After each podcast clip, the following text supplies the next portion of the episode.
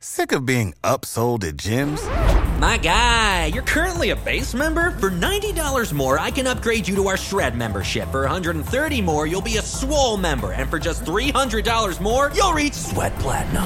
At Planet Fitness, you'll get energy without the upsell. Never pushy, always free fitness training and equipment for every workout. It's fitness that fits your budget.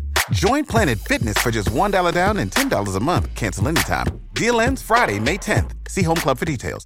Right now I want to say um, finding a therapist is like dating. I remember we did we did talk about that, right? It really is. You go on a couple of dates and you're like, girl, I don't know if he's it. You're like, bro, she's I don't know. And then you find your one, you find your therapist, and everything makes sense.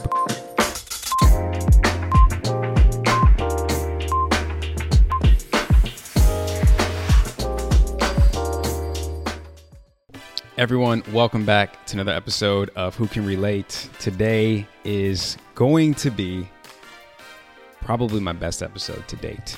This is no knock on any guest I've had. It's just that what we're going to be talking about today is it hits home for me in a way that I, I can't even explain it. And um, it is the sole um, resource um, tool that I have had that I use that works time and time again. It's changed my life. So um, I brought on because she did hit me up and asked to come on. I'm not going to say bombard. For the record, I bombarded. It's okay to say bombard. I'm here for that word. Okay. Um, I have a licensed therapist, which is just an honor. I'm so humbled. Um, Mom, I made it, kind of thing. I just it's crazy. Um, but yeah, let me let me give the full bio because I love when people have so much I have to print it out. So let me introduce my guest, Miss Kiaundra Jackson. She is known as America's number one relationship therapist. Ooh, that has to feel good. She has been seen on OWN's new hit TV show Love Goals and is a recurring expert on the doctors. She's been recently featured in Oprah's Magazine, Essence, Women's Health, the New York Times, Fox, CBS, BET, the Huff Post, and as one of the 10 black uh, sorry, the 10 black female therapists you should know. She's an award-winning speaker, best-selling author, TV personality, and a trusted licensed marriage and family therapist that gets results. She's noted she's a noted expert on healthy relationships and mental health.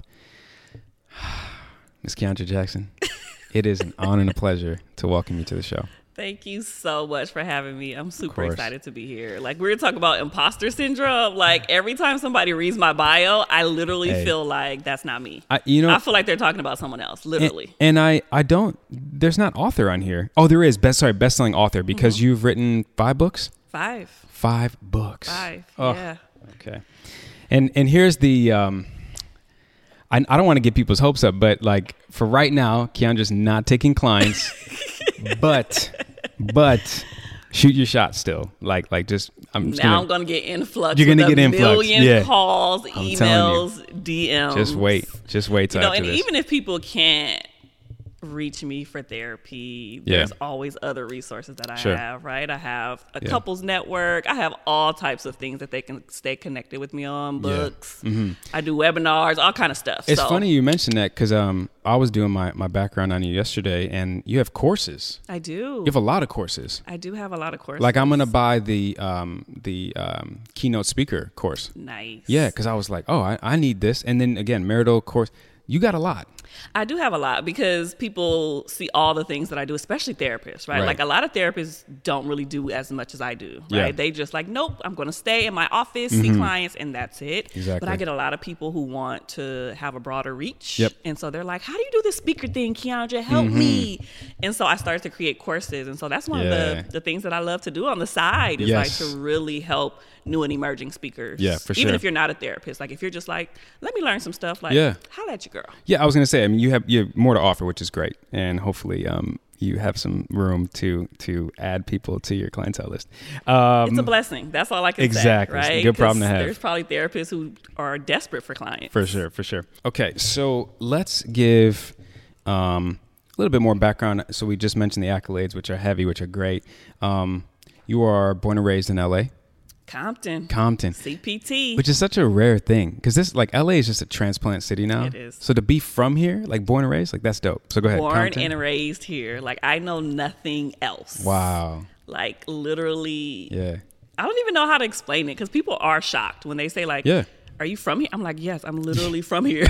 like, Not lying. Like my family's from here. Like everyone's here. Yeah. And so it's pretty dope, you know. And to, Mm-hmm. I guess you can say, to have someone who comes from a place that's known for not so good things Sure. all the time. I mean, Sure. there's some dope people that come out of Compton, Of right? Yeah, we yeah, could yeah. Mm-hmm. drop all the names, but it has a history of not being so great. And you know, to get the opportunity to do all the things that I do, and to say that Mm-hmm. I come from Compton, like it really gives other girls, boys, Totally. whoever. Yeah, it's, it's a deeper meaning. Yeah, For sure. They're like, "Yo, it. if she can do it, is she from Compton? Yeah. Like, I can do it too." For sure. So that's why that's uh, the driving force for me too. Yeah, I was gonna say it's one of those things where you you see it on TV or you see it, you know, wherever, and you're like, yeah, they probably come from this, this, this. You're like, actually, no, this is the situation. Like you said, if I can do it, you can do it, which is Absolutely. super empowering. But trust me, my story wasn't.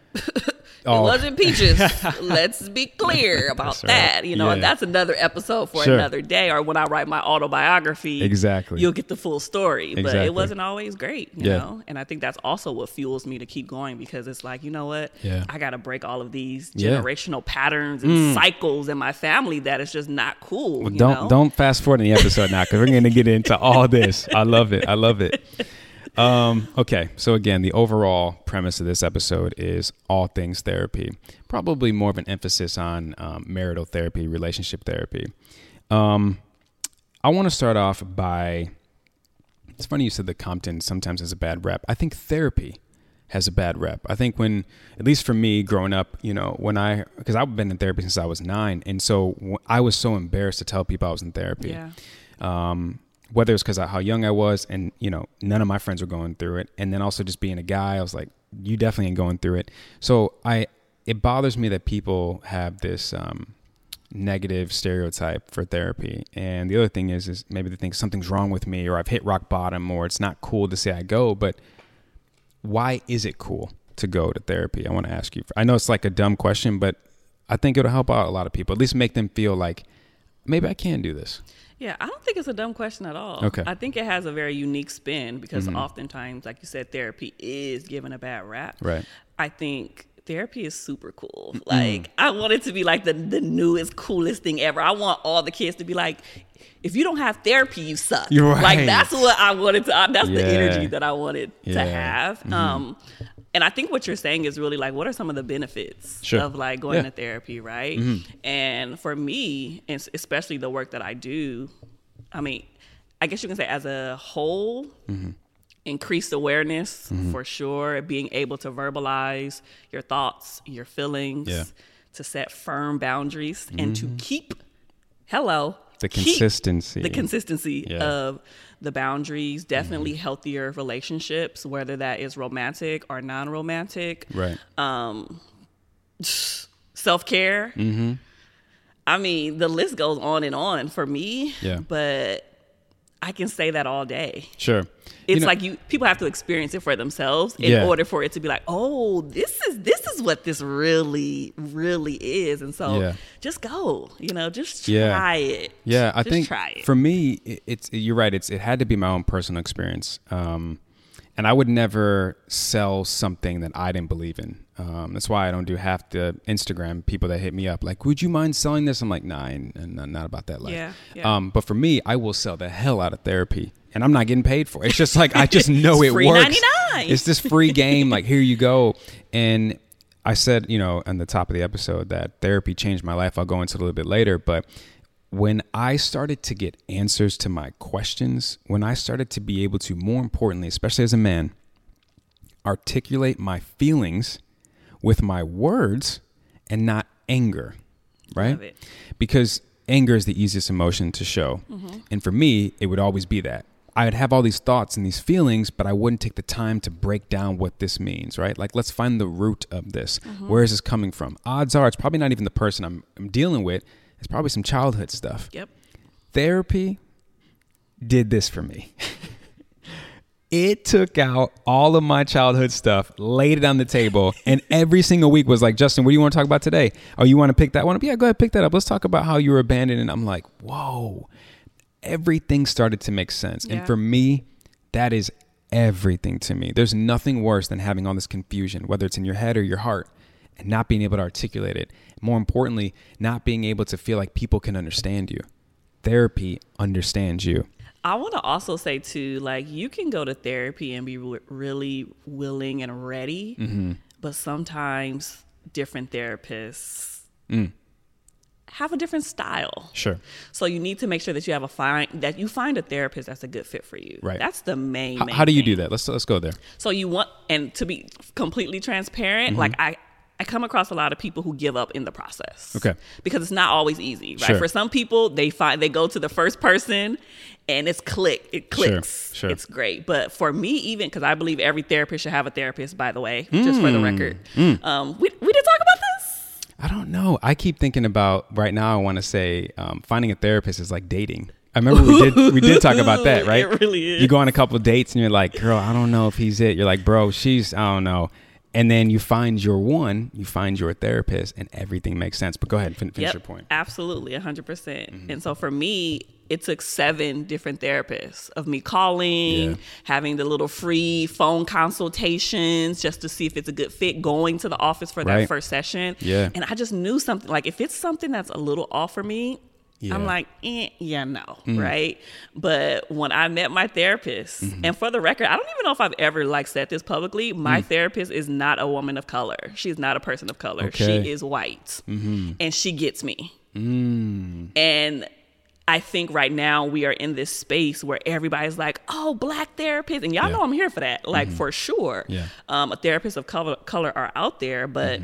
For me, it's not always about that. That. Yeah. person needs to get you. They need to understand you. Sure. There needs to be good synergy. Sure. And she was just that for me, Yeah, you know. And I've been with her for probably a since I was in graduate school, so a decade or so, Wow, you know. yeah, and I for you. Mm-hmm. haven't really seen anyone else um, during this process, and so that's that's important. Making Yeah. sure that there is a good good fit there. So what happens if if someone again because you could be so closed off going to therapy and maybe I'm only here because my wife told whatever it is all the time. and unfortunately but it's episodes like this hopefully that changes that but um what happens when the guy just comes home or the girl comes home and they're like she wasn't it or he wasn't it but is it be- how do you know if because it's just because you're closed off or because it wasn't truly a good fit I think that's a really hard, Yeah. Especially if you're the spouse, there's really no way to determine that unless you're like physically present inside of Sure. the therapy room. sure Um but I think it's just like an internal knowing. Okay. And hopeful and hopefully the person if the person is in a phase where they're actually attempting to go, Yeah. hopefully when they get to the spot where it's kind of like that sweet spot Sure. Mm-hmm. and they feel like someone is that person for them, that it'll click. There may be a little apprehension, you Right. know, to go. I've had clients who are just like, I don't know about this therapy thing, but I'm gonna fill you out for a few sessions. And I'm like, bet. And then appreciate the now they're loving me. Exactly. And they're making so much progress and they're like, oh my God, I should have been opened up Sure. the Long- first long few time ago. Yeah. So So let me ask you this because this is something that I, I have realized, um, luckily not the hard way, but a friend of mine told me I used to look up to and still do look up to his marriage as, as relationship goals, marriage goals. And I remember when I found out that they go to therapy and I was like, oh no. I was single at the time. I'm like, there's no hope. Like they got problems too. I'm like, I'm staying single. See, this what, and I asked him, and I said, "You guys go to therapy? Like, what's going on? Are you okay?" And he said, "Why would you just automatically assume that we're not?" And I was like, uh, "When you go to therapy, man, it's this like you hit rock bottom, and it's just it's just you know I have my own stereotype." And he said, mm-hmm. "No, we go to therapy to maintain what you consider relationship goals." ooh. And he put me in my Say that place. again, because that is. He said, "I'm going to therapy to maintain what you consider relationship goals, what you consider as I want to have what they have." It's just like the gym, okay? I, I consider in a lot of ways therapy sessions as gym sessions. A, no one ever regrets a workout. Ever. I have never one time regretted a therapy session. I don't care if I couldn't even see because I was crying so hard. That was the best one. Okay. The other thing is, is it, once you start to see results in the gym, you're like, okay, I'm feeling myself. I look, I look good. Okay, I got it. I see you. I see you. You're not just going to stop going. And if you do, what's going to happen? You'll bring the weight back on. Absolutely. You're not going to feel as good. So, what happens in therapy when you stop going? The problems continue to go. My wife and I go to therapy on the best days of our marriage and on the worst days of our marriage and everything in between. But correct me if I'm wrong. When people go to therapy, odds are It's when it's too late. Yeah, there's a, st- a statistic that says married couples are those in relationship, particularly married couples, they go to counseling seven years too late. Seven years? Seven years too late. First of all, hopefully you even make it to seven years. Right. But if you do pass that Wow. threshold, you're already going seven years past the threshold. Oh. Um, so people come to me, you know, Yeah. sitting on my couch talking about stuff that they should have dealt with seven, eight years ago. And it's just like, Oh. bro, sis, like what is really going on here? Yeah. You know, but it speaks to how we just let things fester, Mm-hmm. how we just sweep things under the rug and we don't address them Yep. as quickly as we should. And that's why I always tell couples address issues as quickly as you can, right? It doesn't have to be exactly in that moment, Sure. but just Yep. whether it's that night, the next morning, don't wait 10 years and say, 20 years ago, you said this and that to me. And it's just Right. like, I didn't know you were still holding on to so much. So let me ask you my immediate follow up question is how do you know whether it's just nitpicking or it is something that you actually do want to bring up in hopes that that your partner can recognize it, be aware of it, and hopefully apply the necessary changes? My thing is all about like patterns and consistency, right? So if you see that your partner is saying the same thing over and over again, it can be mm. the sock on the floor or it can be you not managing the finances of the home, whatever, little, mm. big, small. But if that's the same theme mm. that's get our thing that gets mentioned over and over again, Yeah. It's not nitpicky. It's probably a bigger issue. Kiaundra, right? hold on a second. Hold on Did second. I hit a? Did I? Okay, so take a deep breath. I, you know, make the bed. Okay, close the closet door. Okay, got it. I told you. Okay, got it. Damn. So Shay, Shay's been telling me the same stuff over and over. Okay, cool. Got it. You It's good. so funny because even when we were having the conversation before this podcast on our pre-call and we were talking Yeah. About that jar. Remember we are talking about the things that you can kind of like put Mm-hmm. Yeah. that's like one of the things. Like Yeah. Mm-hmm. sometimes you don't always want to say, "Oh my god, you didn't put the sock Yeah. in the dirty clothes this time." But Right, maybe if right. you wrote it down, it would be yeah. different. So uh, more on that. Um, I was telling you that my mother-in-law actually gave us this beautiful um, gift and idea where it's two boxes. One's for me, one's for my wife, and we have note cards that we put into the box that are kind of just. We don't need to talk about it. Just you know, put this in your memory bank. Yep. just keep an eye on this or just remember this and it could be hey i really would love for you to work on this let me write it down let me date it let me throw it in there or it could be i love that you cooked dinner that you cleaned up i had a long day i really appreciate your acts of I service love how it's positive too. yeah it could be positive. exactly positive or negative. negative and here's the beauty of both you know how when you're in the funk and you're, you're in the moment of conflict and you're lacking hindsight and you're like you didn't you didn't say that you didn't tell me that well now i can go to my little box not only pull that out, but pull it's like got the date on it. you should put the time Ooh, too. I want to get a stamp. I want to stamp it. You know what I'm saying? So that it helps. It and helps write it in pen so people Yeah. can't erase it. Exactly. it helps out, and you know the overall premise of it was just so that you don't have to suppress your feelings. You can, I love that you know, much. write it out. You can just let it out because a lot of times too, you just need to let it out, and it doesn't need to be spoke, you know, about moving forward. So I want to go into something that has, funny enough, um, my relationship therapist from my last relationship gave me, and I always go to it every single time someone is complaining about the relationship. I say, you have to read the book attached. So, the book attached, if you guys are listening, is um, by the author, author Amir Levine and Rachel Heller. Um, I will put in the show notes, and if you guys are watching, I here it is. I Um, feel like they should reach out to you and give you like a coupon code or an affiliate oh, link. look at you, marketing because for me. Appreciate you. Um, you probably get a lot of people Oh, yeah. who download that. You know what? Someone told me recently, like, I need to have an Amazon store and I need to have all of these things that I keep. Right? I know. There I know. you go. I just- I or know. even bookshop. Okay, we'll talk Oh, about okay, that. cool. Off, We'll we'll talk about that offline. So, the book attached. Um, really quick for me, this book, as I have self proclaimed it to be, the Bible of relationships. Everything made sense with this book from myself, from my partner, um, from my past, from my present, and then obviously from my future where I want to be in, in relationship. It was probably the hardest mirror I've ever had to look in. I mean, it made me cry. It made me mad. It made me question. Yeah. and it gave me so much clarity above all. So I can't wait to dive into this. What is your experience with with this book? So I fully agree with you Oh, on okay. that. To be 100% honest with you, if you have not read the book, you definitely need to. And you, it's Mm. so good that you can probably read it in one sitting.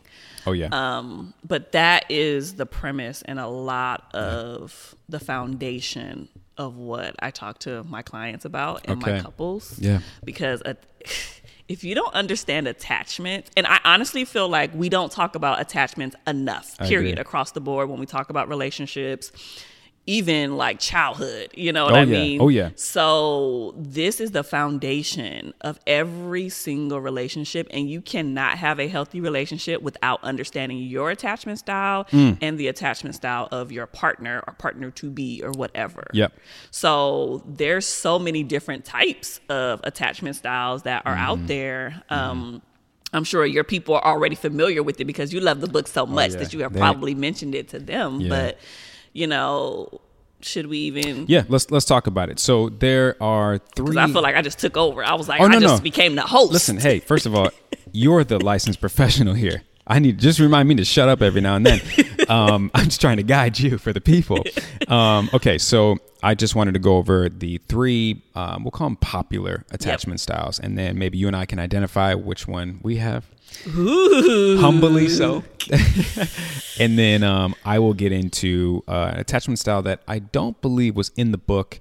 Um, it's like a, um, a subtopic of one of the attachment Yep. styles. Okay. The three attachment styles are first and foremost, anxious. Oh, that that, that sigh, boy. Woo. I took a deep breath. Now, I'm anxious. full disclosure, ladies, most women are anxious. Yep. We're going to talk about it. The second attachment style, in no particular order, is avoidant. Fellas, This is for you. most men are avoidant. We will talk about it. And then the last attachment style, that is again of the popular three, is secure. What we all strive to be. So, That's supposedly the healthy one, right? The healthy one. That's the one. So again, it's anxious, most women, avoidant, most men, secure, the goal. Now, a couple more things in here. If you don't have the book yet, this is what you can do, and I will leave the link below. You guys can take the quiz. Mm-hmm. You can go online, take the quiz. I believe it's like there's there's two. Make sure you take the longer one. I think it's the 33 questions is the better think one. so, I. Mm-hmm. think there's a 16 one. Take the 33 one. But here's the thing when you take the quiz you have to be honest with yourself when you take this quiz. And also, don't take this quiz as, I'll just use myself, single Justin or relationship Justin or marital Jus- Ju- Justin. Just take it as Justin and be completely honest. That way, you're going to get your best results. And then, lastly, and then Kiaundra, it's all yours. I want to say that there's a pie chart with your attachment styles. Okay. So you could be like 60% avoidant and you can be 30% anxious and 10% secure. So don't think it's just like, oh, I'm doomed. I'm this and only this. So let's get into it. I love that you just mentioned that though, because I mm-hmm. often think that when we put these, I guess we can call them labels or Sure, styles yep. on people, they feel like that's the only thing that they are, that they will ever be. They can Yep. never be securely attached or Yep. healthy, like they're just doomed, right? And I'm glad that you said that there's percent- percentages and things that you can do to shift and change and be better no matter which category you find yourself in. Yes. Even if you're secure, that doesn't mean you're perfect. Exactly. Thank you for saying that. Thank you. So, um, let's get into what we may be. Now, I already know what I am. Woo! okay. So, why don't you tell the people, Kiaundra, what you are? So I, and this may surprise people because people feel like when you're a therapist that you're supposed to have your life perfect. You're supposed to, all of your trauma should be resolved and you should never get upset Yeah. that you're just the best human being on the planet, which is the furthest thing from the truth. Most therapists are jacked up, which is why we get into this field. Let's and, be real. And it's, eh, I appreciate you saying that, but like you said earlier, every therapist should have a therapist. Oh, absolutely. I mean, every barber has a barber. Facts. Carry on. Carry on. So I am, I have an anxious attachment style. okay. My first question is why? to be honest with you, I can go all the way back to my childhood. Like, and I think that this is where it originates Yep. for everyone. Mm-hmm. And then when we get older and we get into relationships, it just shows up and just rears its head. Yep. So for me, I grew up in a very dysfunctional home. My father, there was a time period where he was on drugs. He was physically abusive to my mom. Um, verbally abusive for sure. So my parents got divorced when I was 10. So there was just in and out. Sure. You're here one moment, not here. Um, my dad was also a cross country truck driver. So he would Oh. physically be here for like a week or two and then And he be would be gone. gone for a time period. Yeah. Um, and this was my primary person who mm-hmm. was supposed to show me love, mm-hmm. affection, and to show me how a man is supposed to treat me, mm. right? And so mm. I think that is why I have an anxious attachment style because of how my dad and how my parents were with me. Not purposely, right? They were Sure. doing the best they knew how to do, right? Mm-hmm. And I tell my mom and dad this when they hear me talk about them all the time on, you know, TV and podcasts. Yeah. They were doing the best that they could, but mm-hmm. it definitely had a negative impact on me and on my older sibling. Mm-hmm. So when I became older and got into relationships, it was just like, I love you. Are you gonna leave me? Mm-hmm. Please tell me you love me. I need that reassurance because that was all I knew. This in and out type of energy. Yep. Mm. Um, and I had to work on that big time, and it it shows up from time to time. Oh, yeah. still You're human. But I think I have a good good handle on it now, or at least I know when it's popping up, and I'm like, whoa, Kiaundra, let me check myself here. This is real So anxious. important. So important. Yeah, and you have the tools to to Oh, yeah. Thank goodness tackle tools. it. Uh, first of all, I appreciate you sharing that. Um, and um, if no one knows what this show is called, it's called Who Can Relate. And I Hmm. Don't can judge me. Boop. I can relate to you heavily. Um, almost to a T. My my dad was um, way more out than in in my life. Um, was physically, mentally, verbally abusive to my mom. Um, so that's in large part of the abandonment issues for me, and also my mom. Uh, uh, people probably know by now, and I also. I should disclaim to my mom, but she she doesn't know how to watch YouTube or listen to podcasts. So Still. for for now, I'm good. But like, Still. w- w- with, I probably should. Yeah, Mom, Hey, sorry, mom, I talk about you from time to time. yeah. Once once I once I get the the big time show, you know. But anyways, here's something my therapist gave me recently.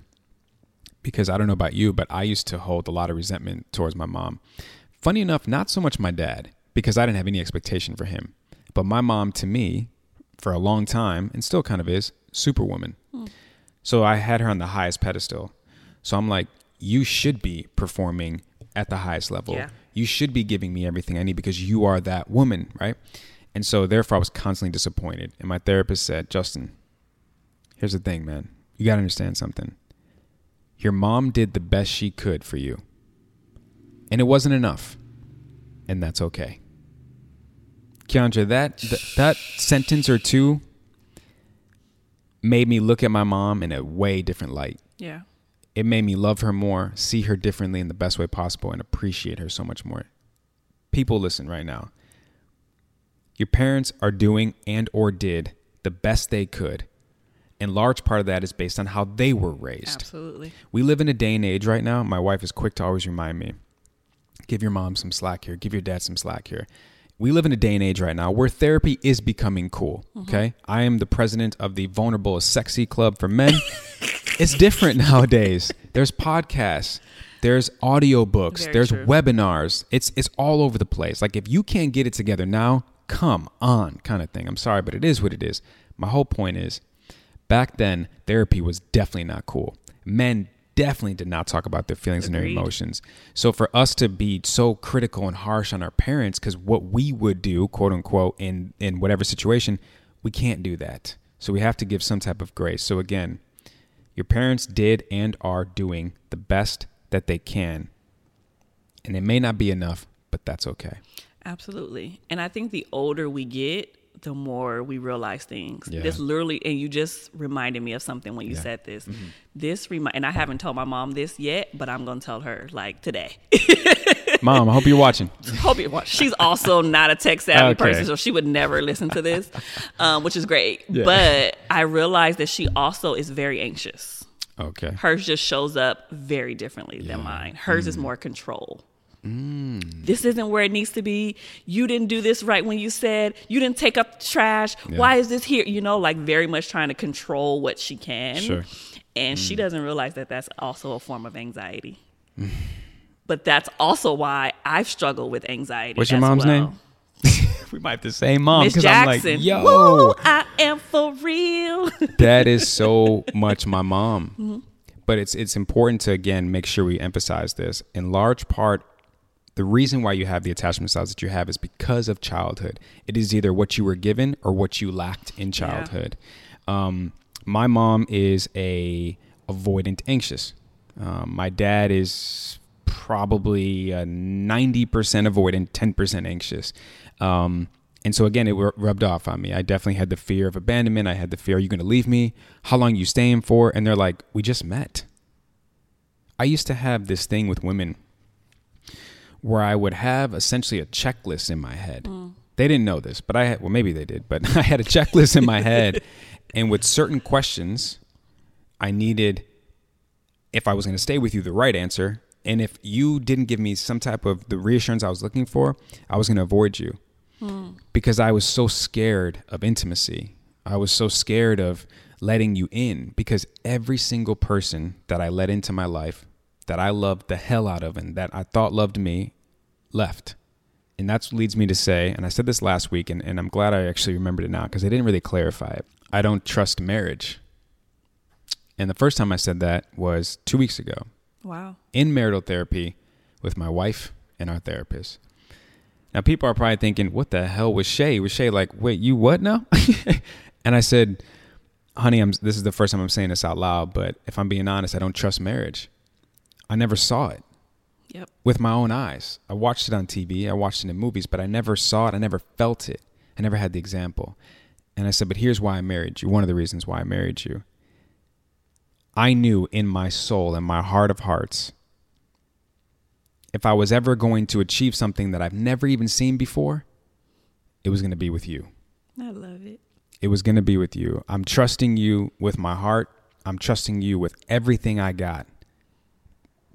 Please, let's make this work, kind of thing. So, um, I say all that to say, and I want to get into more in detail the attachment styles. For the women I know, especially, it's a large female following. What we're going to talk about is going to clear up a lot of things. Oh, absolutely. But I want to say this. You guys have to be ready for this stuff. This is heavy. This is this is super heavy. You you said something right now like your father was supposed to be the example for you as a man.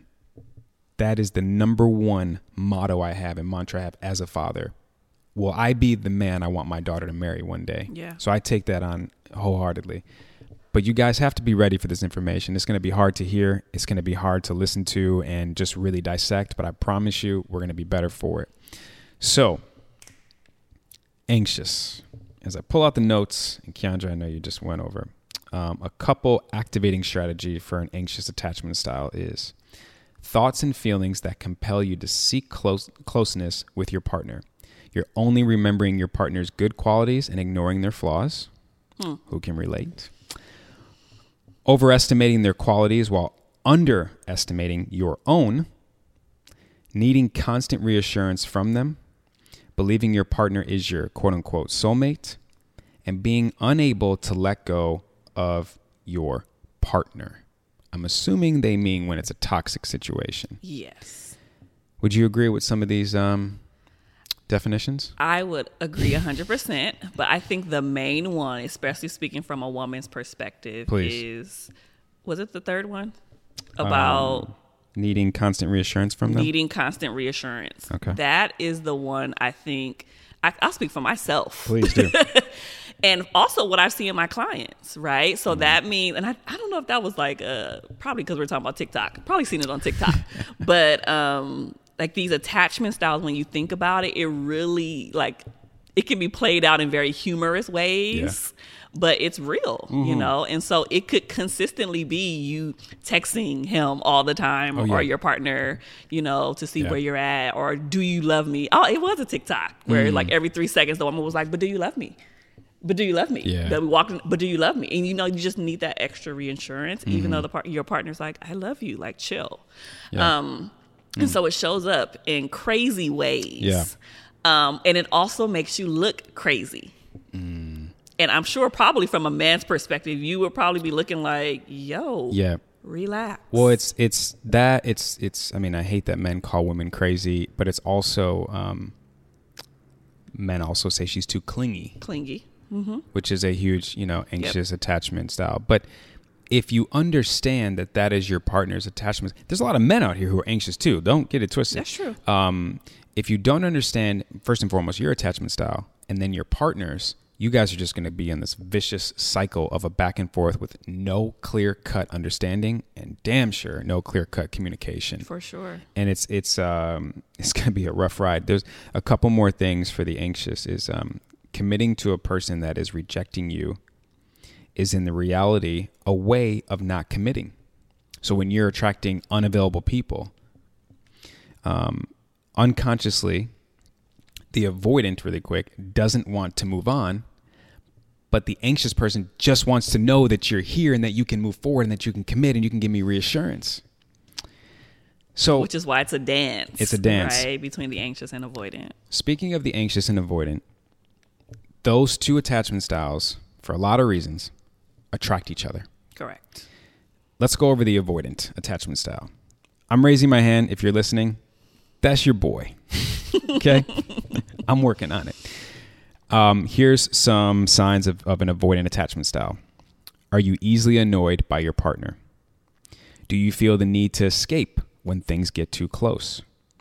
Is it too uncomfortable to say, I love you, even though it's probably time and you know deep down you feel that way? Is it a burden to hold their hand? And also, as I can just, I don't even need these notes right now.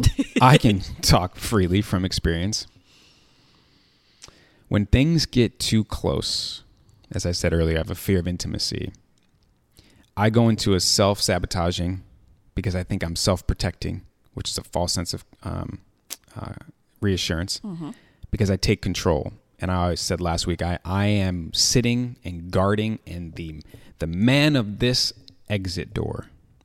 That's an avoidant. We're so scared that you're going to leave us. I, I don't know this is not a fact. This is just my truth, my experience. Because of my abandonment issues and neglect, I fear people leaving me. That's also anxious as well. It is. And so when you have this common um, thing in common, whatever, I can't even talk right now, but when you have this thing in common as an anxious and an avoidant, you can kind of gravitate towards one another because you do share that. But the avoidant's not going to commit to that Absolutely. as not. much as the anxious would. And you know what I feel about avoidant Mm. um, attachment styles? I almost feel like there is this fear of intimacy, but deep, deep, deep down Yeah. inside, that's the very thing that you long for, Mm. right? And so it's like you're pushing away the thing that you want the most. And I think most people just don't know how to reconcile. Mm-hmm. The two, you know, and it's hard to just say like, "Yes, I just want you to love me," you know. I Yeah. just want to be intimate with you, and we're not talking about sex. It's No, just no, no, yeah. that closeness, you know, and that's hard. Yeah. that's really hard. It's hard. I mean, and and for men too, if you guys are listening or watching, it's it's okay to admit that maybe sometimes your feelings were hurt, or maybe sometimes it I'm scared to commit, not in a self sabotaging way, but because I genuinely don't know how. Yeah. But it's important to really own your attachment style so that you can become aware of it, so that that way your partner can become aware of it. I agree. There are so many ways to because vul- being vulnerable. being That's really what vulnerable. you're saying. Thank Yeah. you. Transparent, all the above. In this book, it says if you are an anxious attachment style, if you are an avoidant attachment style, and you're in a relationship, there are ways to reconcile, to try to make it work. However, odds are, like a very large, large percentage, the chances are it's not going to work. If you're an anxious and you're with an avoidant, if you're an avoidant and with an anxious, odds are it's not going to work. And I think what we're doing right now is we're putting language to the things that most people are experiencing, but they just don't know. They didn't know that like was they're that. in this dance, this battle with Yeah. their partner of like, I want you here, but uh, I know. uh, back and know. Mm-hmm. forth, right? And they don't know why this is happening. It's because of the attachment styles. Yeah. Like this is literally the reason. And so that's why it's important to dive deeper into Mm-hmm. this. And I, I hope that people who are in a relationship, they have the capacity to be open enough Yeah. to even just take a quiz. Yeah. Like just take a So quiz. Let's just start there. That's it. And I promise you, Step one. I'm also going to put. Um, I watched this great YouTube video this morning about. It was a recap of the book. It was 12 minutes long. I know you guys got 12 minutes in your life. You guys can watch this, and it'll all make sense. And I promise. Sent it to three people this morning. They sent me screenshots that they bought the book. So I promise you, you're going to love it. I just want to go in really quick. Um, if your partner has an avoidant attachment style, odds are he or she are sending mis- mixed messages. Yes, I definitely did. Longs for an ideal relationship. Mm-hmm. Desperately wants to meet the quote unquote one. Yep. Disregards your emotional well being.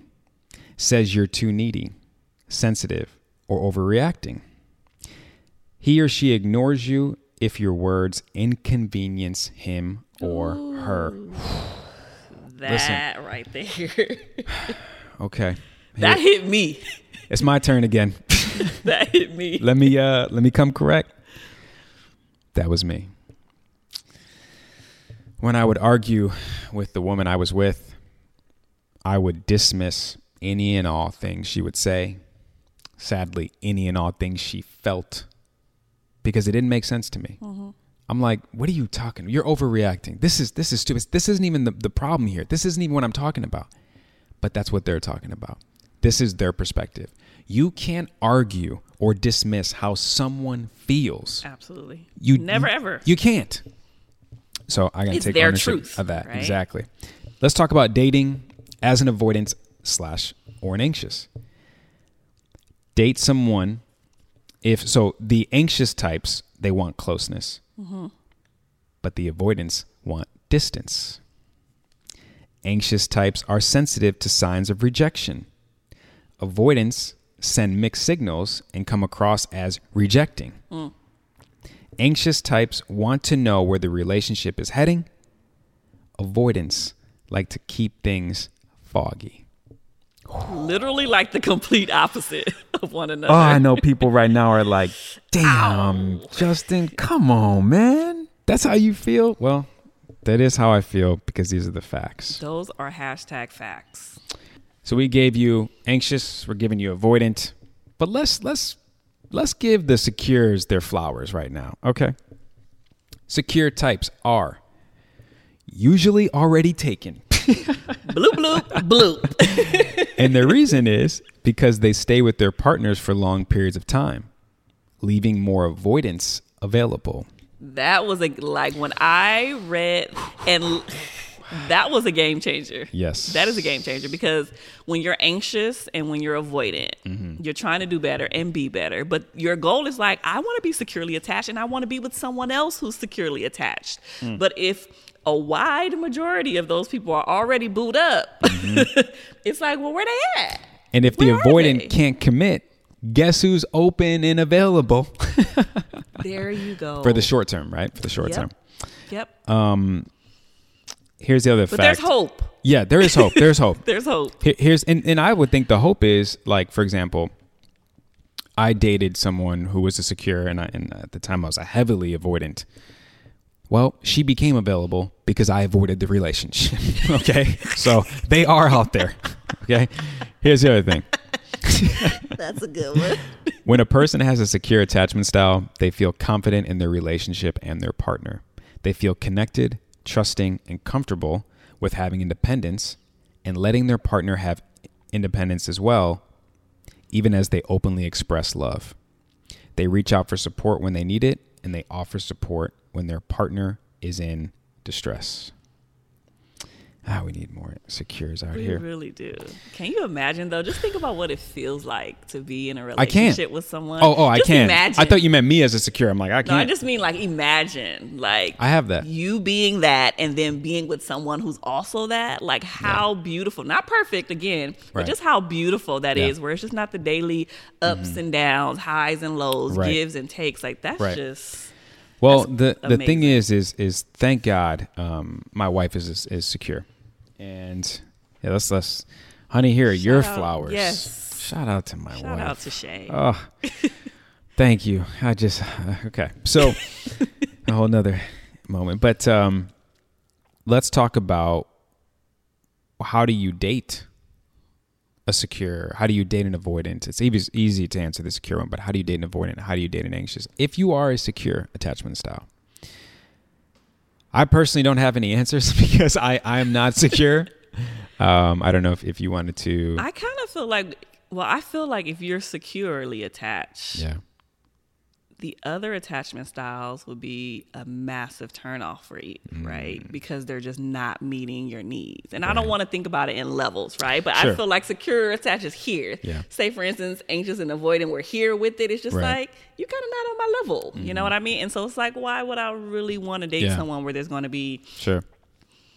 Gives and takes and you're going to be worried about you know and i have to reassure you all the time Mm-hmm. Right. and, you know it, it can be emotionally exhausting to be with us Well, let's. Uh, I'm pretty sure my wife would allow me to speak on her behalf right now.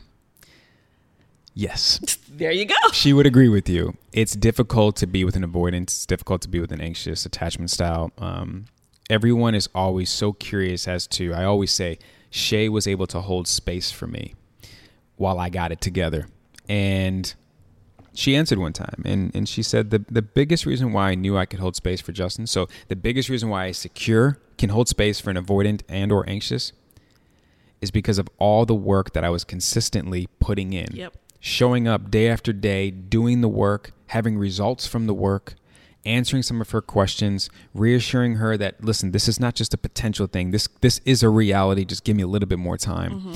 Um, so that's the hope out there for all the secure attached. Like, well, we're just, we're just supposed to stay single and or hope we find another fellow secure. like, no, because in the book it talks about the secure attachment style is the only attachment style that can be with all three. The only one. I have here down here avoidance. Do not date other avoidance. period Anxious will date other anxious. I don't know if you've ever dated another fellow anxious. i actually haven't Okay. because again most men are avoidant Well, right.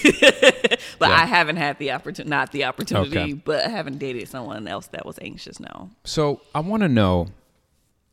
I want to ask something because I I don't really know the answer, but can your attachment style change while you're in the relationship? Like love language is another huge book. I'm, I'm Gary Chapman, favorite, huge yes. component of. Yes. Mm-hmm. Your love languages can change. They change in time, and they also can change depending on your partner.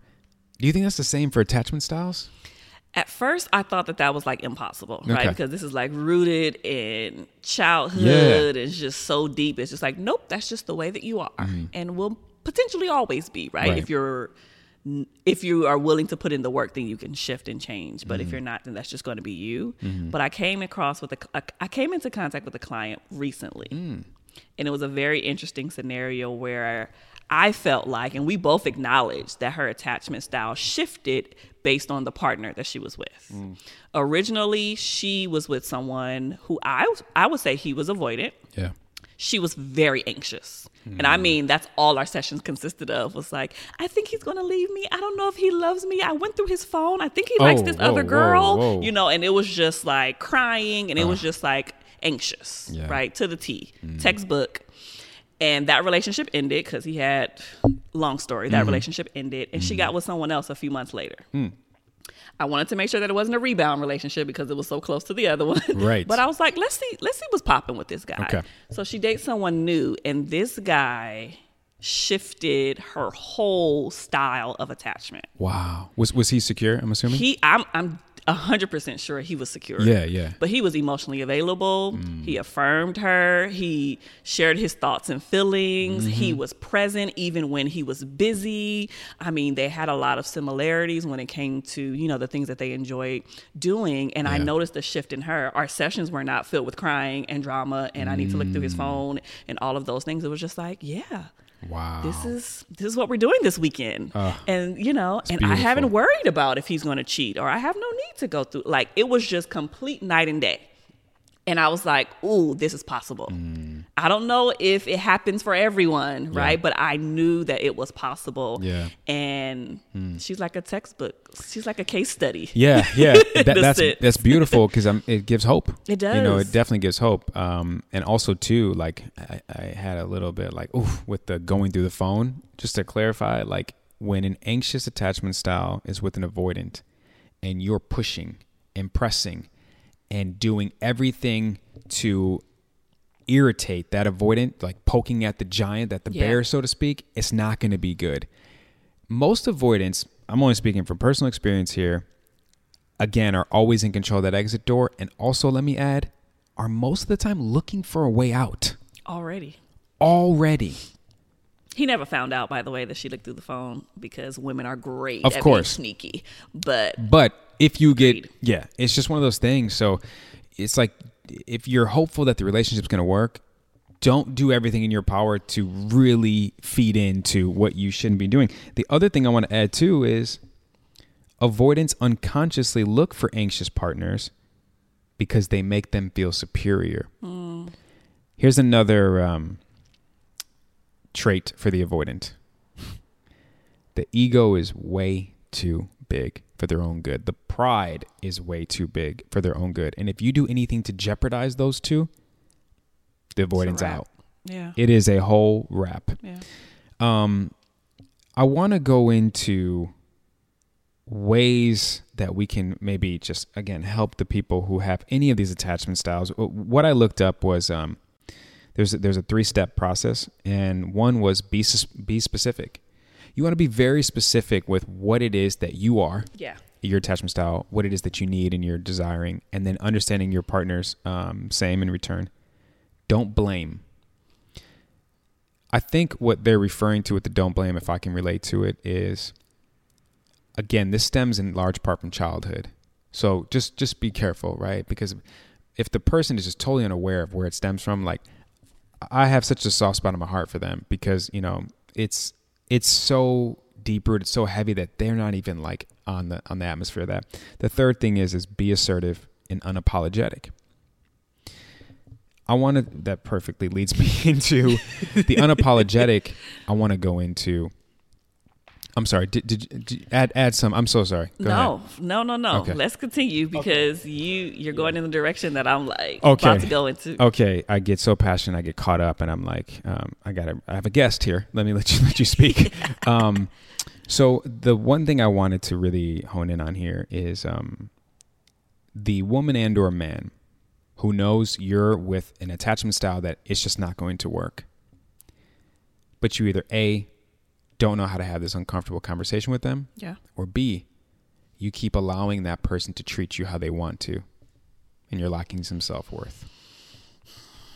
Floor is yours. The self worth piece is massive yeah. because you have to know yours and you have to be secure in it, Mm-hmm. and you can't play with that Yeah. because what you allow people to do, they will do. Time and time again, right? So when we talk about self work, we're talking about self love too. We're Yep. talking about how we value ourselves. It's also inclusive of boundaries. Like it includes so much. But Mm. when you allow people to keep doing the same thing over and over to you and Yeah. you know that it's not good, it's not healthy, toxic or whatever the case may be, they're going to keep doing it Yep. because you've allowed them to do it. Yep. But when there comes a point where you're saying, no more. This is my Mm-hmm. line. This is my boundary. You're probably going to get a little bit or a lot of bit Yeah. of pushback, Mm-hmm. but at the same time, you're not lowering your standards and you know what you deserve. Yeah. And I can speak to this from a personal perspective because this literally just happened to me in a dating Oh. situation. You guys are getting stuff hot off the press, JD, like Appreciate you. fresh. You heard it here first. Go ahead, go ahead. I was dating someone. I'm I'm having a change uh, anxious attachment style. He appeared to also be um, avoidant. Okay. But there was repeated times where this man consistently did not keep his word for me. I value just one of my values in general is being consistent, being honest, and being trustworthy. Those I value those high. And they should be simple There should be for anybody. Those should be anybody, but that's just me, and I'm I value them very highly. And so if Mm-hmm. it's like if you're courting me and you're pursuing me, and you say you really like me, like just keep your word. Right. Like you say you're gonna come see me, you Show should up. probably show up. You know, literally show up. Show and up, if you yeah. can't, you should probably call me, communicate, and say, "Hey, something came up. I'll make it up to you." Mm-hmm. That's healthy. That's secured, right? And so consistently just didn't show up for your girl Yeah. and he's fine, ladies. Mm. This man is fine. Mm-hmm. Okay, I mean, I'm I'm a taller female, so you know I like a good tall, Yeah. Mm-hmm. dark skinned, bearded, chocolate drop. you know, he just met all the physical aspects Yeah, of yeah, that, and it was easy for me to continue just to stay with it, right? Because he's so fine. I'm just like, dang, and I literally, Mm. this was the battle internally for me. It was like, but he. But he's so fine though. Mm-hmm. he's not consistent, but he's so fine, you know? But there came a line for me where it's just like, is this how I want my partner to show up for me? Mm-hmm. No. How can I be America's number one relationship therapist with a jacked up relationship? I appreciate that accountability. I appreciate I'm that. Mm-hmm. not doing it, right? And so it was a little heartbreaking for me too because Mm-hmm. I'm in a space in my life where I'm a single female, right? Definitely looking to be partnered and to get married. Mm-hmm. And so when you think you found a good match and then it, it turns left, it's Mm. it's tricky. And so that self-worth ha- had to arise in me because I just knew that this would be Mm. so detrimental to me long term if I didn't draw the line in the sand. And so the line in the sand wasn't just like, okay, you need to do better and then come back when you make improvements. It was like, I don't think you're someone that I want to be in my life, period. Because if you can't date me appropriately, you probably are not going to be a good, trustworthy, consistent friend. And so I had to make the decision to say, you're done. Yeah. Right. And Wow. so I had that conversation. Mm, that's so powerful. Thank you for sharing that. Please continue. I Oh, had that conversation. It wasn't easy for me. Yeah. It felt like he didn't understand. like it wasn't registering it to him. Like, well, why would you like not? Well, can Be I with me? can I give you something? Please. Um, he's not used to being told no. The way you described him, he's not used to hearing no from women. You're right. You're right. He's not used to rejection, especially at the elevated way you articulated everything. It definitely went over his head, Mm-hmm. and he was also thinking, "It's all good. I'll find someone else." Oh, absolutely. Next, Absolutely. that's what he was thinking. But there is no JD. There is there is no other Kiaundra Jackson out there. he can never find another. Let him know. There's only so one you're you. lost, sir. Thank you. But at the end of the day, I hope my hope, literally, and my prayer, because I was just like, I need to pray to Yeah. Mm-hmm. get this away from me, is that he will come to a conclusion and a better understanding of himself, and he'll take what I said and at least think about it. Mm-hmm. Sure. Hopefully, the next woman or whatever he'll Mm-hmm. do better with. Maybe I just needed to be that sample or example Yeah, for him. yeah. But that was the that was the goal, and so. Ladies, it's important to know your self worth. Do not let a man or any other woman, whatever your sexual preference is, devalue you to the point where you have nothing left. Because I think so much we give, give, give, give, give. And at the end of the day, we have nothing for ourselves. Well, you can't pour the glass of water if the glass is empty. Period. Right? Something that um, I can definitely attest to. Can I say something real Yes. quick before you? It just reminded me of another analogy that I give to my clients when it comes to men. Mm-hmm. And it's like they like to give us these little crumbs, mm. you know, these bits and pieces. Yeah. It's not a whole meal, but it could be enough to snack on. Enough to hold you over. There. Enough to hold you over, you know. And we have to have enough strength to say these crumbs are no longer sufficient for me. I deserve a whole five course Mm. meal at the best restaurant Mm-hmm. ever, right? And these crumbs are just not cool. Yeah. And you can have your little crumbs. Yeah. I don't want them. You know, they're not serving me. And Right. so, yeah, like That's- ladies, don't settle on the crumbs. That's powerful, and and I I'll remember what I want to say, but I also just want to keep going with this um, self worth. I love that I'm able to have a woman on the show who is preaching self worth and a value system because I can only do so much for women, and this is very important. Um, there's a lot of DMs, a lot of messages, inquiries I get about self worth for women. I'm like, Yeah. Can't help you I there. can only do, you know. And so that's so powerful what you said because a lot of times I, I speak to these women and, and the common thread is basically they know they want to leave. They're looking for me essentially for like the hard truth and or to let them know, no, there's hope. You know, because they're Yeah. like, JD, I want him to be like you. You you said you struggled back then and now here you are today.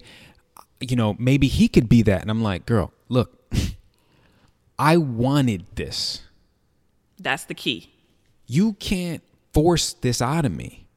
Whether you're my wife or you're whoever, you can't. I have to want this. He has to want this Yeah. Consistently. Because when it got hard, there were a lot of times I was like, you know what? Those single days weren't that bad. you know what I'm saying? I like I like being Shay alone. was like, uh uh You no, know? no, no. and and then I thought to myself, instead of reacting on those emotions, and God forbid making a permanent decision on a temporary feeling, I had to step into my value system. The thing that I was going to say about about your um, personal experience with with your avoidant chocolate drop, Chocolate drop. um, the thing is, when you are so good at getting your exterior together, you got the six pack going, your skin game is right, your skincare routine is right, you got the nice car, you know, I know how to articulate myself. I know my red wines and my whites, you know what I'm saying? I know the restaurant game. When you're so good at just finessing the exterior, it's a distraction to not be exposed on the interior. Yeah. I only know that because that was me. That was me. I bought the nice car. I bought the nice clothes. I bought all the smell goods. I was going to distract the hell out of you. So good. I was going to pump fake you that you're like, I don't even hoop, but I'm, I want to shoot. You know what I'm saying? Like, I was going to do it all because it was going to, it was going to totally take you away from exposing my flaws, my imperfections, my wounds, my triggers, my bad habits. And I got away with it for a long time because of my looks, because of my mouthpiece, because of all that I brought to the table ex- externally. And then I met my wife. And um, it's a whole wasn't nother episode. but basically, Shay said without saying, What else you got? Ooh. Kiaundra. I, I said, what you mean? This no good? I got I got this, this, this. No, that that's great. What else? I love it. Uh, I love it. I was stuck. And she might as well have said, This is great. But what I'm not gonna fall for is this again. I'm not falling for the shiny objects anymore. Because as J. Cole so beautifully said, everything that glitters ain't gold. Wow. I know. Okay. Um to sum up that section, please. like I would honestly say, and it's so cliche, but like when a person shows you who they are, like just believe them. Kiaundra, are you watching my episodes? I do watch Is you, that- but That's what your boy constantly preaches. People will show you who they are. It's up to you whether or not you want to believe and honestly, I don't believe that you should like when someone does something that you don't like. No. you should just drop them No, on no, the no, first no, no. time, right? We're talking about repeated behavior, Right. no change, no progress, no nothing. Then Yeah. it's just like, okay, this is ridiculous. Everyone around you's like, girl, like we've been, you still you, complaining like, about this? what? Yeah. Come on, bro. What? exactly. Um, I want to quote something you sent me on Instagram, Mm-hmm. and the source is connecting to love, the number two. Connecting the number two, love. The reason you are so inclined to fight for a pointless relationship is because you're trying to heal your attachment wounds, not save the relationship. When you're anxiously attached, you can't handle any form of disconnection to soothe the pain you fight tirelessly to repair. Even if the relationship is toxic, you fight for connection. I honestly feel like I don't even have anything to say about that because it's just so good the way it Mm. is. And that's why I sent it to you, right? Like I feel like the universe knew Oh, we were having this conversation today. They're like, here, And last this. night when I'm just scrolling aimlessly, I was just like, oh, this is good for me and JD's conversation. Oh, yeah. Forward. Oh yeah. So It's not even about the relationship, it's about healing that attachment wound. I always say on here, you repeat what you don't repair. Facts. So I have a, a personal selfish question for you. And I might have an answer for you. Great. Curveball. Is this in the I- notes? I'm just uh, kidding. It, uh, Just I think it is. Um, I think I'm a real uh, a relationship therapy, just th- overall therapy junkie. I think I have like a, a like I'm a crack addict. I have like a, a like- serious problem. Like I, I yo doc, you in the session? You good? You good at one o'clock, two o'clock? Okay, cool. I'll, I'll be ready. You know what I mean? And so I, my question is, can someone have too much therapy? I'm, I'm gonna give you a little bit more time because I, I I might be able to help you with some more context. Go for it. The reason why I ask is because it's like one of those things where when you're a kid and you're trying to ride a bike, mm-hmm.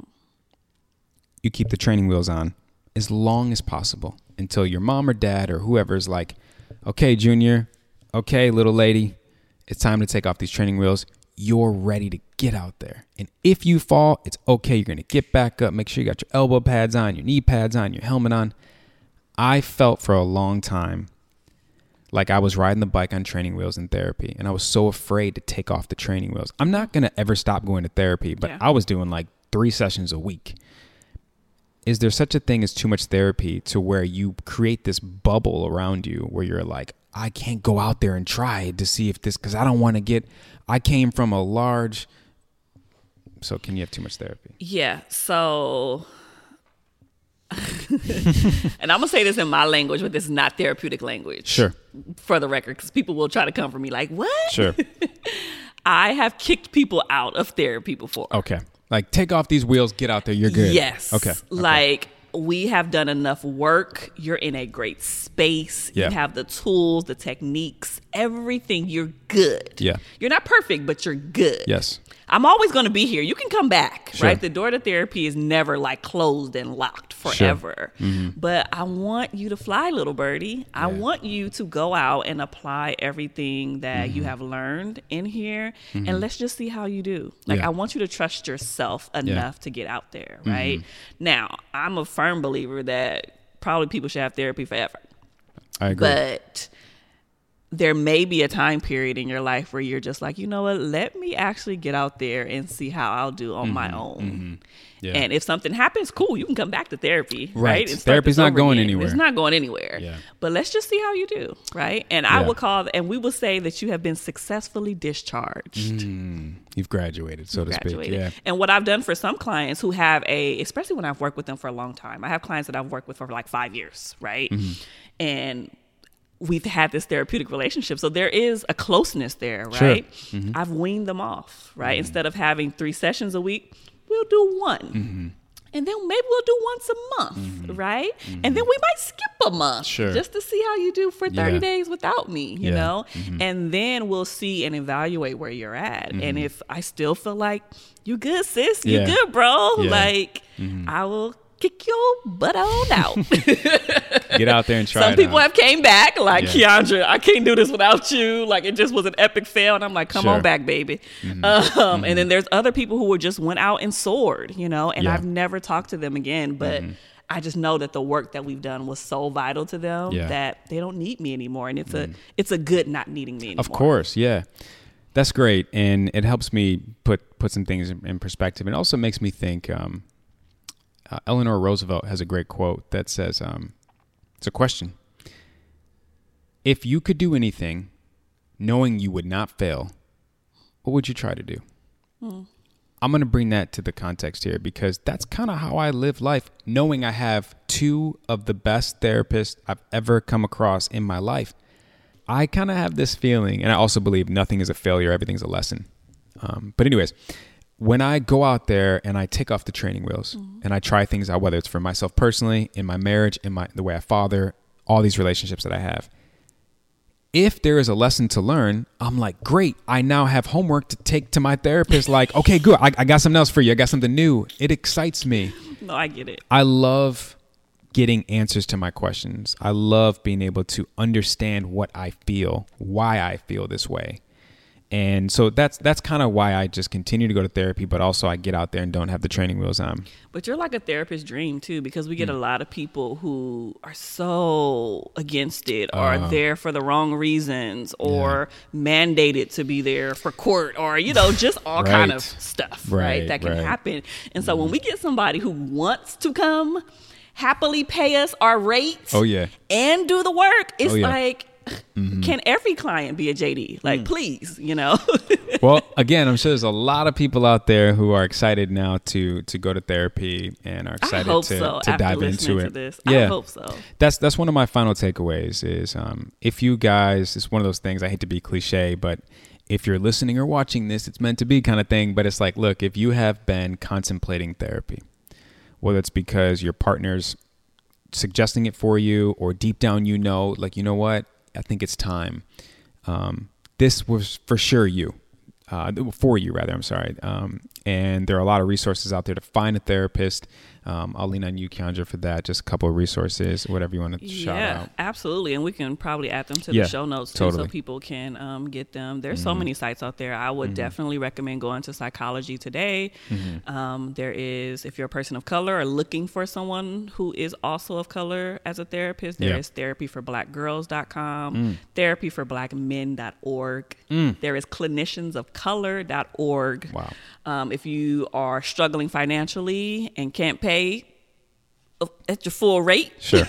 there is a website called openpathcollective.org where it's literally low cost $30 counseling sessions. I mean, that's just to name a few Mm-hmm. Sure. that are out there. So Sure. that'll be a good starting Yeah. Mm-hmm. place. And if you have health insurance, that will be the number one place to start before you go to any of these other Yep. resources because you may just be paying like a small out of pocket copay that's $10, $20. Yeah. Um, so start there. I or your job yes yeah I'll, exactly if you're in the you are corporate world Yeah. you could potentially have what we call employer assistance, which is EAP, Mm-hmm. where they give you free counseling sessions. So talk to your HR department to see what's available Mm. for your company. I appreciate that. All this will be in the show notes below, I promise. Um, one thing that I forgot to mention here in the episode, but I, I can't stress enough how important it is, and this hits home because it is me. I am it. Okay. Two things. Back to the avoidant attachment.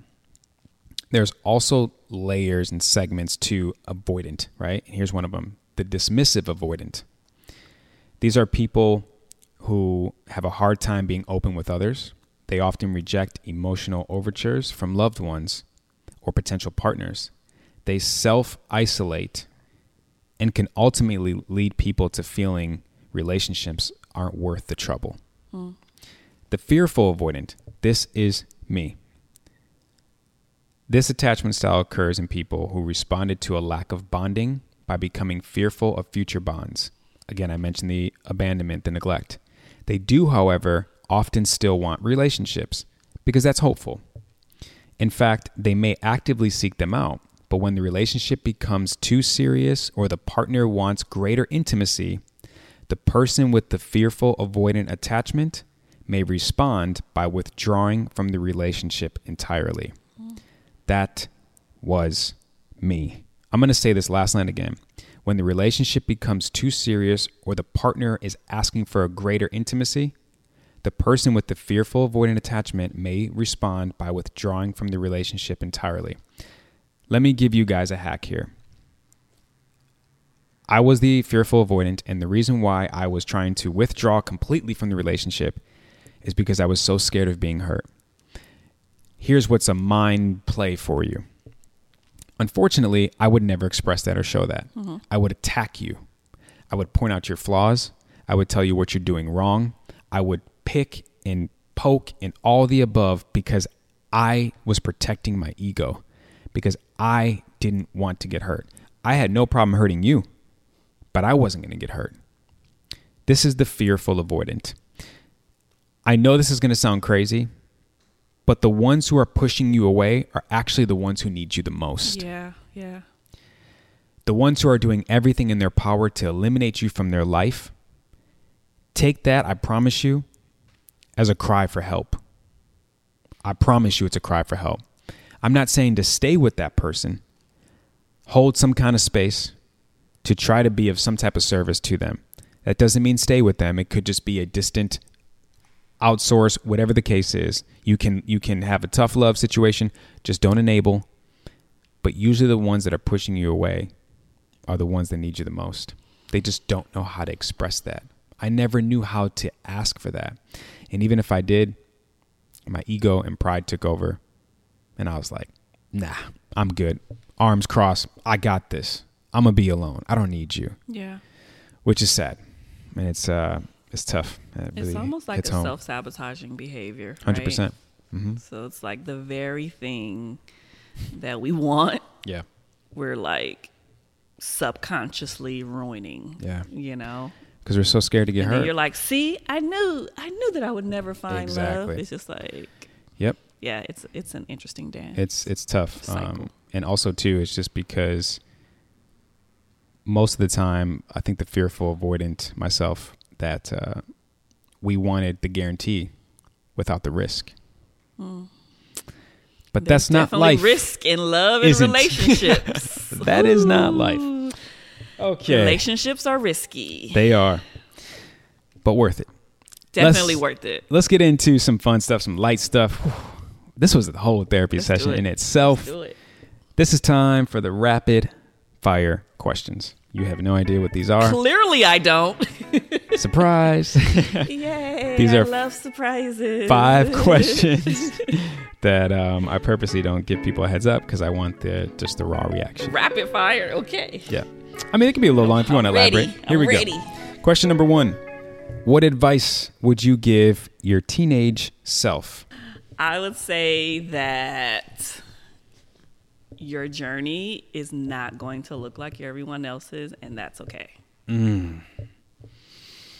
Even to Mm. Love it. become a therapist, like I didn't even know I wanted to be a therapist till I felt like the what I would call the last minute. Like graduated Okay. high school, went to community college first, had no clue that I wanted to be a therapist, just taking random classes. Just Wow. random, you know. And it wasn't until my last semester I literally took a marriage and family course. Wow. My teacher happened to be a licensed marriage and family therapist. Wow. Loved the class, loved the teacher. She just instilled so much into me. And then I just knew that that was my path. Mm. So, but everybody else went to a four year college. I know what I want to do. Yeah, and yeah, it's just like, that wasn't my story. Sure. And so there's more to it. But yeah, Mm-hmm. your journey's going to look different than other people. And that's cool. That's fine. Um, okay, question number two. Again, no coincidences in life. Exactly. You make your own luck. Thank you. Um, what's one experience you've had that you would consider life changing? the one experience which in the moment was the worst experience of my life but looking back game changer and i recently shared this on tiktok Hey. um, follow me on tiktok by oh the yeah. way Oh yeah. um so when i was in graduate school my first semester i was one of very few people of color in my cohort um that may or may not have played into what I'm about to say. But my professor told me that I would never be a good therapist. And she told me if I was going to be a good therapist, I would only be good at CBT, which is cognitive behavioral therapy, which is like one modality that's kind of sometimes looked down upon in the therapy realm because it's so easy to do, quote unquote. Um, I was mortified, cried, was going to drop out. Um, didn't, thanks to a few other people in my cohort who were just like, we we all don't know what we're doing. We all suck, you know, right now. And that was a game changer for me because I look back on there and I'm like, ha ha ha. I'm known as America's number one. You were you were wrong. Don't make me grab the accolade sheet. Send her this link Yeah. Mm-hmm. to check it out. So yeah, That's beautiful. Um, thank you for sharing. And, and it, it makes me think of, um, I just said this the other day about instead of saying rejection, let's say redirection. yeah, for sure. You didn't get rejected. It just became that much more clear and that much more fuel was added to your fire and you got redirected. Oh yeah. I love it. Uh, what is question number three? What is one mantra or motto you live by? I would rather for you to be 100% honest with me, even if it hurts my feelings. Tons of other models and mantras to live by, but I value truth and honesty at a very high level. And even if it's gonna hurt my feelings, even if you're like, she's gonna be so pissed or mad, sad, whatever the emotion is, be honest with me because I will respect you more. Yeah. Honestly. There's a study I just uh, recently read about uncertainty is worse than bad news. I'm going to unpack it a little bit. Um, That's good. uncertainty. Well, what's he thinking? Well, is she going to leave me?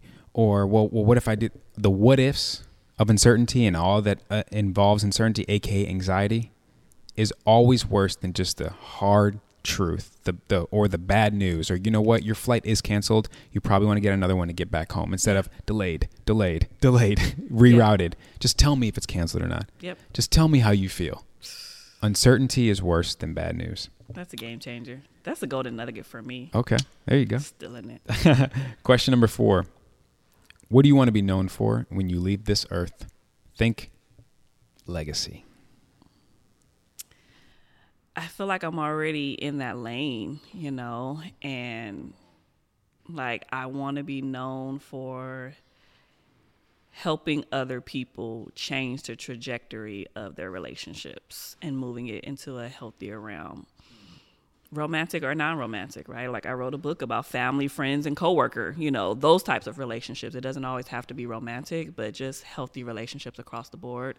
That's that's what I want to be known for. Like that's the legacy. God, that's powerful. Got, I'm going to sit with that. That's powerful. Um, because we're talking about this is it's it's mind blowing when I think about it. But the reason why I'm so passionate about that is because of the generational shift that happens when I do better.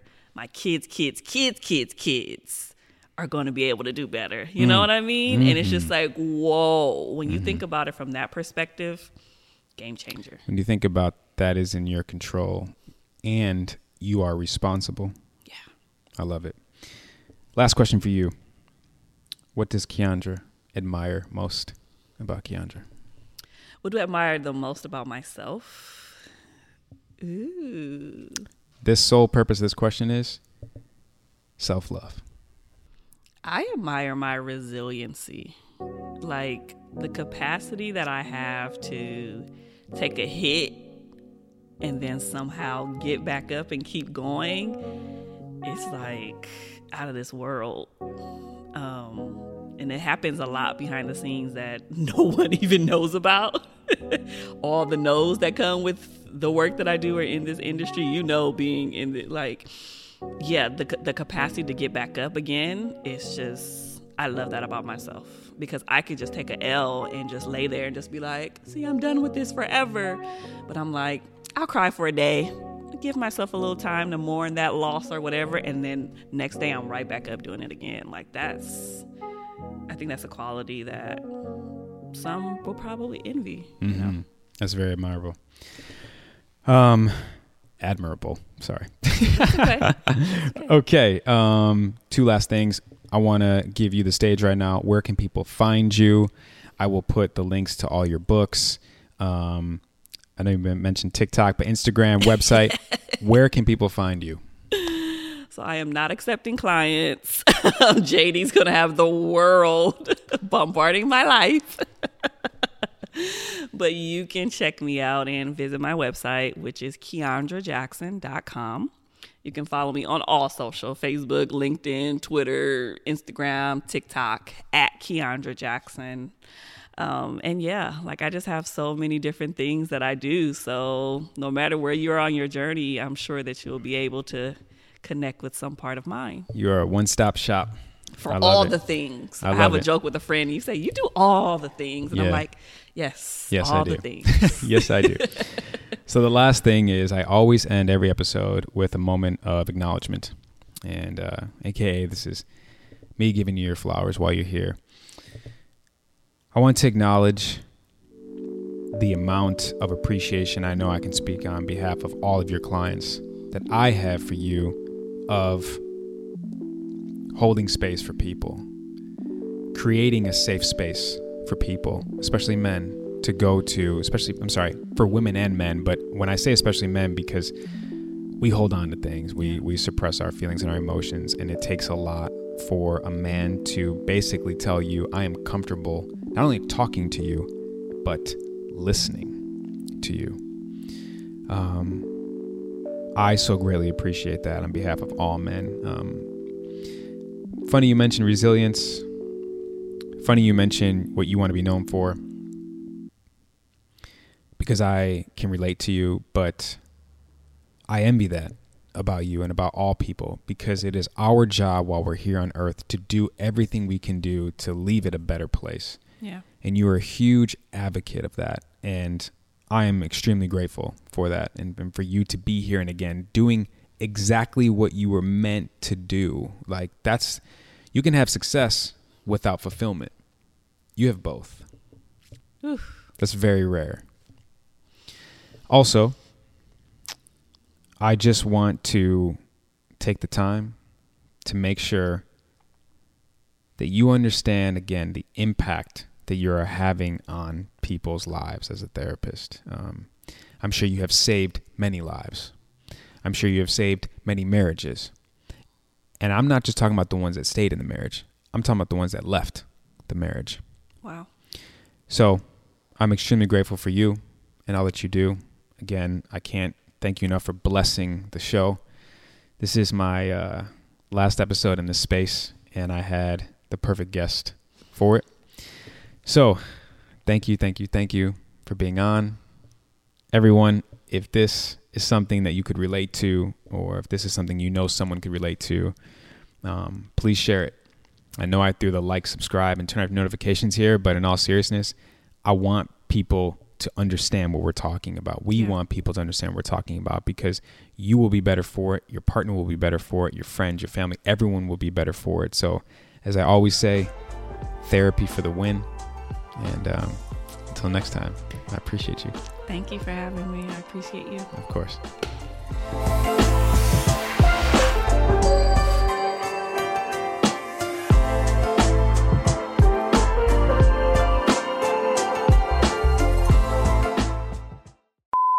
So I always set intentions for every episode.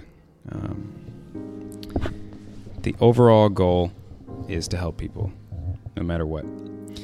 And I know we will for sure. And again, I, I so gratefully appreciate you coming on. Dead serious. This is like one of those days where I'm like, this is why I do what I do, kind of thing. I love it. You know. So it's a it's another day in paradise for me. Thank you for having Uh, me. of course. For the record, I bombarded his podcast. I invited myself. He didn't invite me. Oh, to finish that, um, I was gonna say, you know what it is? Is uh, it's still imposter syndrome for me. You know, I'm like, you want to come on my show, kind of thing. Um, I don't realize that it's doing as well as it is and reaching as many people as it is. I just, I don't know. Yeah, when I was like, I think I was on your uh, stories, and you said showed that screenshot of like your viewers and like where everybody. Oh yeah, And I was like, this is nuts, Wild. yo. I know. like nuts. I know. but in a good way. So that just really shows you like your impact yeah, and like who you're who you're reaching, and you're doing some dope work. yeah. Like, Thank you.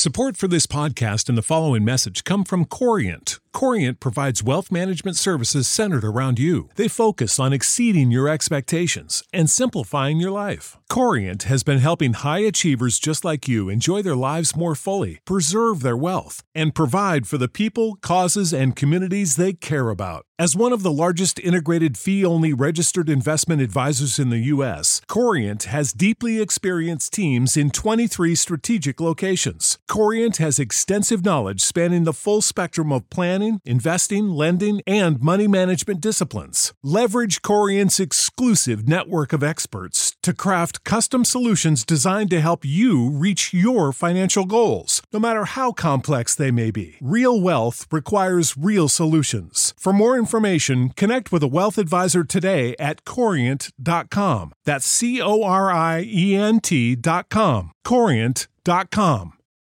For the ones who work hard to ensure their crew can always go the extra mile, and the ones who get in early so everyone can go home on time. There's Grainger, offering professional grade supplies backed by product experts so you can quickly and easily find what you need. Plus, you can count on access to a committed team ready to go the extra mile for you. Call, clickgrainger.com, or just stop by. Grainger, for the ones who get it done.